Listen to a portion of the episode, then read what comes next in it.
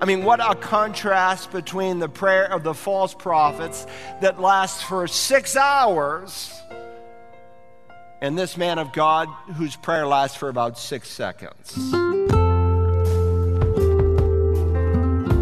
Hello, and welcome to Search the Scriptures, the Bible teaching ministry of Dr. Carl Broggi. Dr. Broggi is the senior pastor at Community Bible Church in Beaufort, South Carolina. We're in a mini series looking at the life of the prophet Elijah, whose account is found in 1st and 2nd Kings. We're in chapter 18 of 1st Kings looking at one of the most exciting displays of God's power as Elijah confronts 850 prophets of Baal and provides the people of Israel a witness of the one true God. As we pick up, the prophets of Baal have spent all day to no avail calling on their God to set on fire a huge pile of wood. Now, Elijah instructs that water be repeatedly poured out on the wood before he calls on the one true God. Let's read from verse 35. The water flowed around the altar, and it also filled the trench with the water. It was as if Elijah is trying to put some obstacles in the way of God because his faith is so great. He was saying, God, I want these people to see just how great you are. And I can picture him at this point telling the people to be careful to get out of the way. Notice verse 36. At the time of the offering of the evening sacrifice, Elijah the prophet came near and said, O Lord, the God of Abraham, Isaac, and Israel, Today, let it be known that you are God in Israel and that I am your servant, and I have done all these things at your word. Please underscore that in your Bible at your word. Here is a man who's praying a biblical prayer in accordance to the word of God. And like Elijah of old, we too must plead the promises of God. We must know what God has said so that we can pray biblically. I've done all these things at your word. Now, he lived in a time when prophets were direct conduits of revelation, and God had showed him specifically what it was that he was to believe and ask for. And while God does no longer speak directly to people, contrary to Beth Moore and Sarah Young and all these people who are getting these direct revelations and text messages from God, God does not do that. That's sheer heresy, and every cult is built on that kind of heresy. Some extra dream revelation, something beyond Scripture, but God still speaks just as clear, and He speaks through His written word you should put out in the margin next to this verse 1 John 5 14 and 15. 1 John 5, 14 and 15. This is the confidence we have before Him that if we ask anything according to His will, He hears us. And if we know that He hears us in whatever we have asked, then we know that we have the request we've asked from Him. If you have a promise, from God to stand on, then all things being equal, you can, with the same expectation, look and believe God to listen and answer that prayer. That's not presumption. That's faith, and without faith, it's impossible to please God. And so Elijah's prayer is in, accord, is in accordance with God's word. He says in verse 37 Answer me, O Lord, answer me, that this people may know that you, O Lord, our God, and that you have turned their heart back again. I mean, what a contrast between the prayer of the false prophets that lasts for six hours and this man of God whose prayer lasts for about six seconds. It was simple, but it's characterized by one ingredient it's faith based on the word of God. It's not frantic like the prophets of Baal. He doesn't need to be. He prays, and as verse 38 indicates, the fire falls. Then the fire of the Lord fell and consumed the burnt offering and the wood and the stones. I went camping a lot when I was a child with the Boy Scouts, and we consumed the food, but the fire never did unless we burned it a little bit. And there was always coals from the wood, but I promise you the stones were never kindling. Then the fire of the Lord fell and consumed the burnt offering and the wood and the stones and the dust. Usually, when you burn something, there's dust and ash. But this fire was so hot it consumed the dust and the ash. And we read the fire, notice, licked up the water that was in the trench. The water could not put the fire out, but the fire put the water out. It evaporated every single drop. Elijah prayed for fire to come down from heaven to light the wood. And God does more than that, He consumes it all. And it's a reminder to me of what the Apostle Paul said in the New Testament that God can do exceedingly abundantly beyond all that we ask or think. That God can not only answer your prayer, but very often when He answers it, He answers it far beyond your expectations if you only believe as Elijah did. Now, there are hindrances to prayer. Psalm 66, 18 says, If I regard iniquity, if I regard wickedness in my heart, the Lord will not hear. Not if I sin, but if I hold on to it, if I cling on to it, if I regard it, if I claim it, God won't hear. We take some of these scriptures that speak about God not hearing prayer, and all the scriptures in the Bible of God not hearing prayer is always in reference to the believer, never to the unbeliever. Now, there are no promises for the unbeliever to claim that God will respond to his prayer, except for the prayer and calling on the name of the Lord to be saved, though God on occasion does answer the prayers of unbelievers in the scriptures, and we could cite many examples. But he promises to answer only the prayers of his people. And so God responds to the Christian who doesn't live on a spiritual fence there's no compromise, no straddling, but you're able to exercise the courage of your convictions because your heart is clean and clear. And the final analysis, prayer is our most effective tool. When it came down to the wire where Baal has failed, God's greatest work through Elijah comes in response to prayer. And as I thought about it this week, anything God has ever done great for his glory in my life, it has always, always without exception been done in response to prayer. You know, when all else fails, read the instructions. And sometimes it's not until everything fails that we go and try prayer. I mean, do you pray? I didn't ask, do you listen to your pastor's prayer? I didn't ask, do you listen to your parents' prayer? I didn't ask, do you have a good Bible study on prayer? I didn't ask, have you read a good book on prayer? But do you pray? Can you pinpoint in the last 168 hours during this past week where a few places, for maybe just two or three minutes, you prayed? Now, that was the challenge and the contest. Now comes in verses 39 and 40 the consequences two consequences occur, the same two consequences that will occur when Jesus comes again salvation for some, judgment for others. Now, notice how the people who had been riding the spiritual fence, how they respond in faith here in verse 39. When all the people saw it, they fell on their faces and they said, The Lord, He is God, the Lord, He is God. In the morning, it was Baal worship that had prevailed. But at the end of the day, it's Jehovah worship that is supreme. God answered the prayer not just by bringing fire down from heaven, but turning the hearts of the people to be back on fire for Him. But there's also a drastic word here for the worshipers of Baal. Look at verse 40.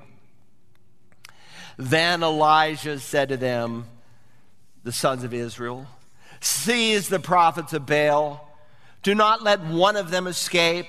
So they seized them, and Elijah brought them to the brook Kishon and slew them there. Some of you have been with me on the top of Mount Carmel, where this great challenge and showdown took place. And you can look just down at the hill and see the brook Kishon.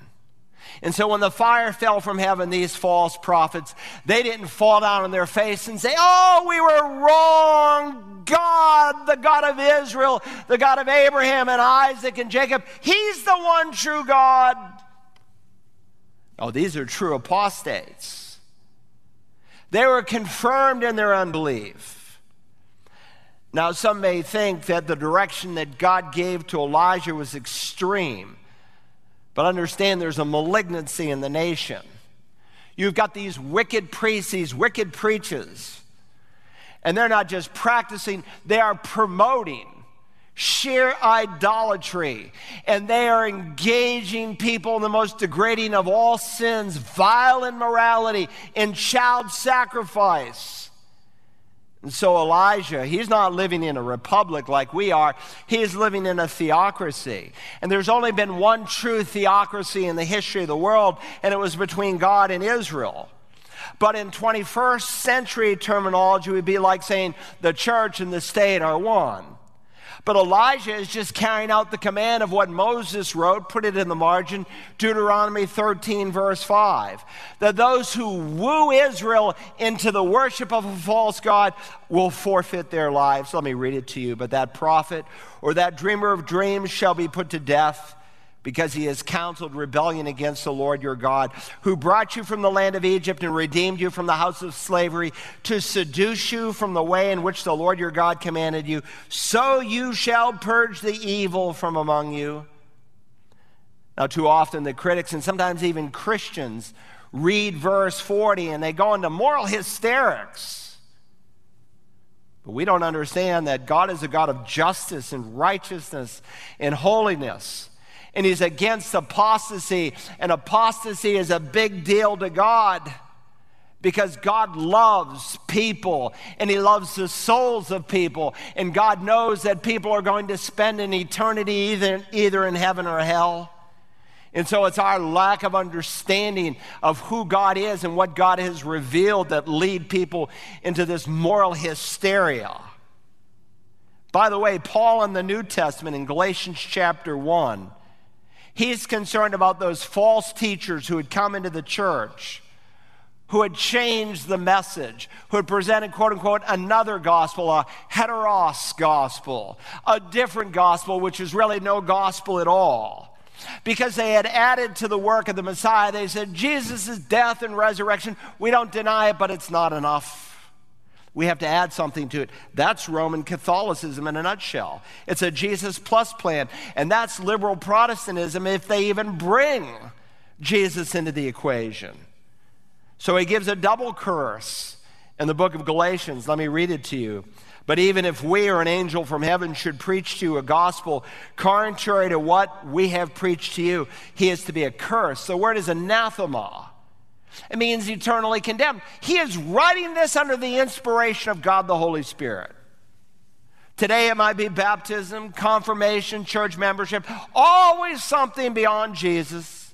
Then he adds, as we've said before, so I say again now, if any man is preaching to a gospel contrary to what you have received, he is to be accursed.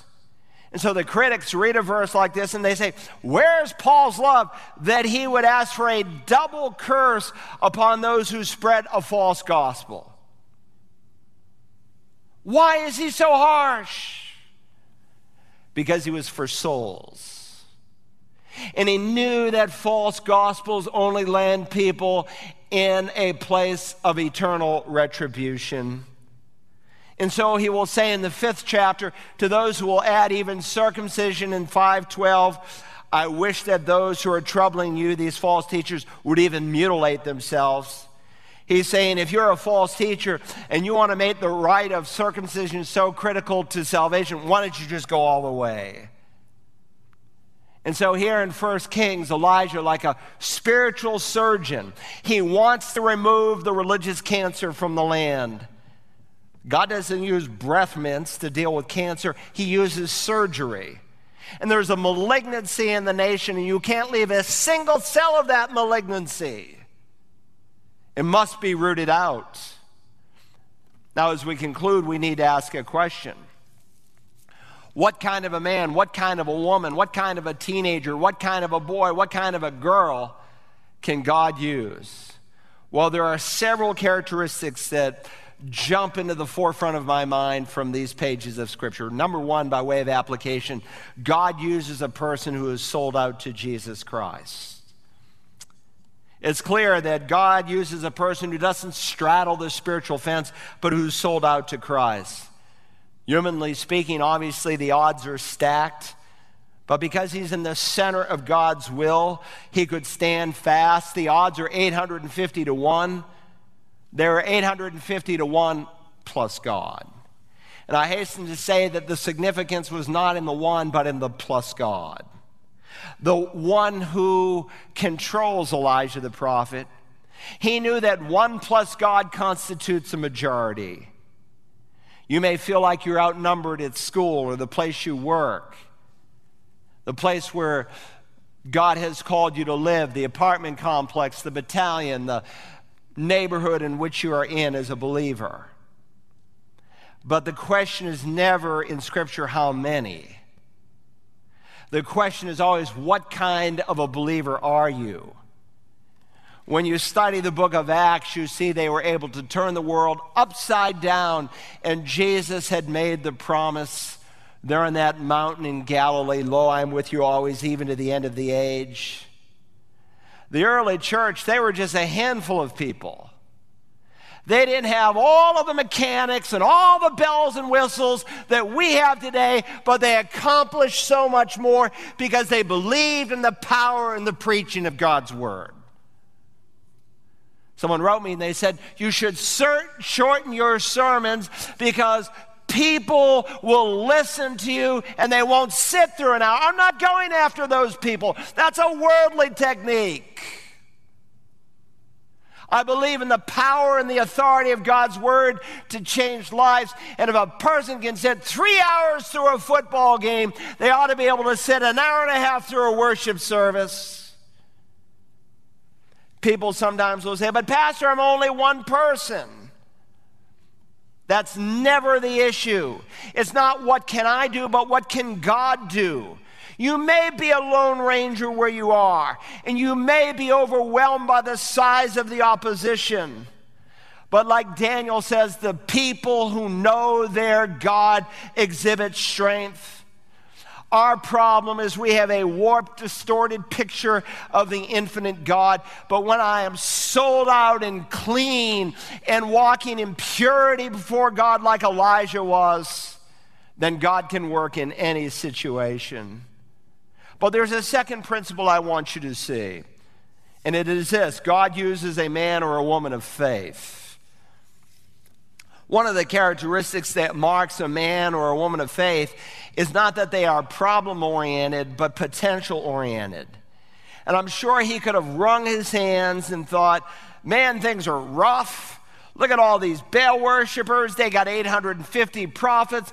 I alone seem to be left. All the other prophets are hiding in a cave. And there's a lot of Christians who spend their whole time focusing on the problems you know, as soon as you meet them, they're going to come up and start whining to you. But problems are just circumstances where we have chosen not to believe that God is able, that God is sovereign, that His providence extends to every detail of life. They can be possibilities. Remember in Numbers 13, when the children of Israel come to that place, Kadesh Barnea, and they need to make a decision. God had promised I will give you this land. These were wicked, evil. They didn't steal the land. These were people who were killing little babies. God says, I want you to go into the land and take it. So Moses, of course, sends in 12 spies, not to see if they could take the land, for God had promised it, but how. And so there's this balance between divine sovereignty and human responsibility. And Joshua and Caleb come back with the minority report. They come back and say, We should by all means go up and take possession of it, for we will surely overcome it. They believe that God is able to perform that which He has promised. But then there is the majority report, the other 10 who also spied out the land. And their testimony was, We went into the land where you sent us. And it certainly does flow with milk and honey, and this is its fruit, nevertheless. The people who live in the land are strong, and the cities are fortified and very large. And moreover, we saw the descendants of Anak there. We are not able to go up against the people, for they are too strong for us. The land through which we have gone is spying it, in spying it out is a land that devours its inhabitants, and all the people whom we saw in it are men of great size. And then they add, and we became like grasshoppers in our own sight, and so we were in their sight. What was the difference? Did not Joshua and Caleb see the same fortified cities and the same enormous people? Yes, they did, but they saw more than that. They saw the living God and the promise he had made. So, what do you see this morning? See, your faith is like a muscle, and it grows as you exercise it, and you exercise it as you obey what God has said, and as you obey what you know, you will grow. These were people, Joshua and Caleb, who were available to the will of God. And I would just ask, are you like Elijah, available to God's will? The Bible says in 1 Corinthians 4 it is required of a steward that one be found faithful. It's required of a steward that one be found faithful. Not handsome, not famous, not gifted, not wealthy, not articulate, not funny, not brilliant, but faithful. You say, Pastor Carl, I don't have all that much. My friend, you have all that God intended for you to have. You can do anything that God wants you to do if your heart is fully devoted to Him. And the more I study this guy, Elijah, the more I am struck with what the Apostle James said in James 5. He is a man of like passion with a nature just like ours. He was an ordinary man who lived an extraordinary life. And so when God looks for a servant, he may look for a servant who is living in a wicked, depraved generation, much like ours, but a servant who is willing to choose and to believe God. Listen, it was during this time, these dark days in Israel's history, that the chronicler would write For the eyes of the Lord move to and fro throughout the earth, that he may strongly support those whose heart is completely his. God is still looking for clean people that he can use in a dirty world. It was C.T. Studd, the medical doctor turned missionary to Africa who repeatedly says, said, The world has yet to see what God will do through a man completely yielded to him. When D.L. Moody read that statement, he said, Oh God, let me be that man. And God is still searching for people who are completely His. If God were to look into the hearts of all those who are live streaming and listening, wherever you may be today, could he say, that person's heart, your heart, is completely mine? You have the kind of commitment to the Lord God that I can use. And let me tell you, if your Christianity has not put that kind of steel and availability into your bones, then there's something wrong with your Christianity. God is not looking for people who just blend in with the world. That's what the church growth movement is. Let's blend in with the world. Let's give them what they want because we'll fill the place. Yes, with false conversions. Oh God, let me be that man. God will say through James that friendship with the world is spiritual adultery. And so God gave a supernatural demonstration of his power on this day. And while he may not bring fire down from heaven, he can put the fire of God the Holy Spirit in your heart if you're yielded to him. Now, if you remember on Shavuot, or what we call Shavuot, or the day of Pentecost, the critics, when they saw the miracle working power of God, they said, What does this mean? And because they asked the question, what does this mean? They went on to ask a question, brethren, what must we do? Our problem is, is that we want people to ask, brethren, what must we do before they are able to ask, what does this mean? See, our life should be so distinctively different and so distinctively clean that when the Word of God is spoken through our lips, it comes out in a fashion that is alive and convicting where we say, Brethren, what must we do? Now, these Israelites got the message that day. And what took place on that altar was a rebuke to their unbelief, but it was also an invitation to get right with God. What took place there on the top of Mount Carmel only proved that God is great, but also that God is gracious and God is just but on a different altar. on an altar called Golgotha. God didn't send fire down, God Himself left heaven and came down. For a child will be born, and the child's name will be called Mighty God. And that child, as Isaiah said, would be pierced through for our iniquities. And what God did on Golgotha was a rebuke for his holy hatred of sin. The real true God stood up on Mount Carmel, but he came down on Golgotha and he provided a way of escape. And there is salvation in no one else. There's no other name under heaven given among men by which you can be saved. And unless you come to God through Christ, your fate will be the fate of these false prophets. Now, our Holy Father, we thank you for your word, a lamp unto our feet and a light to our path. I pray today for some man, some woman, some teenager, some young man or girl who wants to be saved. Help them to know that they can be saved. You said today is the day of salvation. That if they will call upon Jesus right now, he will save them and forgive them for all of eternity. Thank you, Lord Jesus, that you didn't partially, but you completely paid for our sin. May our lives be characterized by purity and holiness, that we might be clean vessels that you can use to your own honor and glory. And we ask it in Jesus' holy name. To listen again to today's exciting message entitled The Great Showdown from our study of the prophet Elijah, use the Search the Scriptures app or visit online at searchthescriptures.org. You can also order a CD or DVD by calling 877 787 7478 and requesting program ELI3. And when you contact us, don't forget that Search the Scriptures is a listener supported ministry. We are able to be heard on radio stations and around the world on the internet, and our resources are made available through the generosity of listeners like you. If you can help with a one time gift or by becoming an STS supporter, click the Give button on the STS app or at our website, searchthescriptures.org. Thank you. Tomorrow we begin a look at Elijah the prayer warrior. Join us then as we search the Scriptures.